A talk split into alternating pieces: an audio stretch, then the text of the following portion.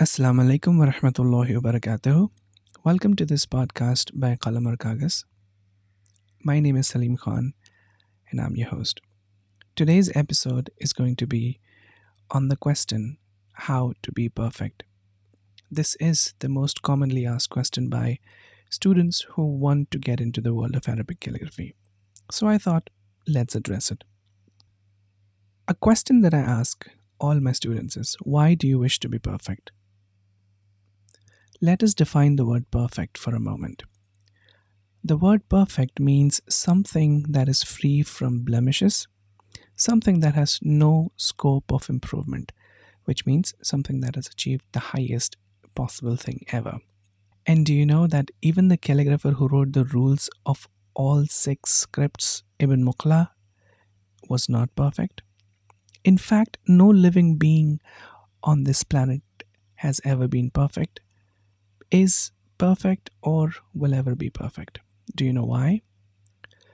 Because there is only one entity that is perfect, and that is Allah subhanahu wa ta'ala.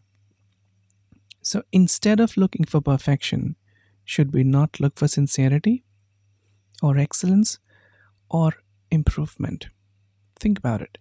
However, what is sincerity and what is excellence and what do we do to be sincere and, and excel in things? Well, sincerity in the way you write.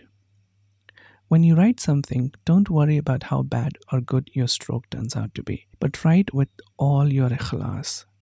Be happy with what you've written, of course, with an eye of critical awareness and improvement, because if there is one thing that is constant, it is improvement.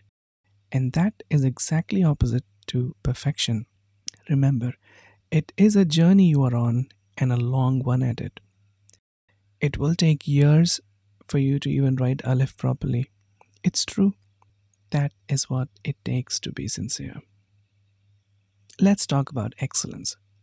This is a subjective one. You can be excelling at one thing, but in a different context, you might not even be scratching the surface. What I mean by that is, let's say, for example, you might be one of the better calligraphers in India, but in the global scheme and the high standards of Arabic calligraphy set by other calligraphers, you might not be good enough.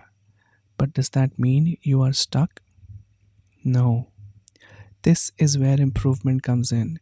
With years of hard work, you will do better, and that is just the path to your excellence. Do you now see how sincerity, excellence, and improvement are all connected? So look to achieve that. And please do not compare the last days of a master calligrapher with your first days. Keep going, keep striving, keep improving, be sincere, keep excelling, and let the perfectionist reward you. Assalamu alaikum wa rahmatullah.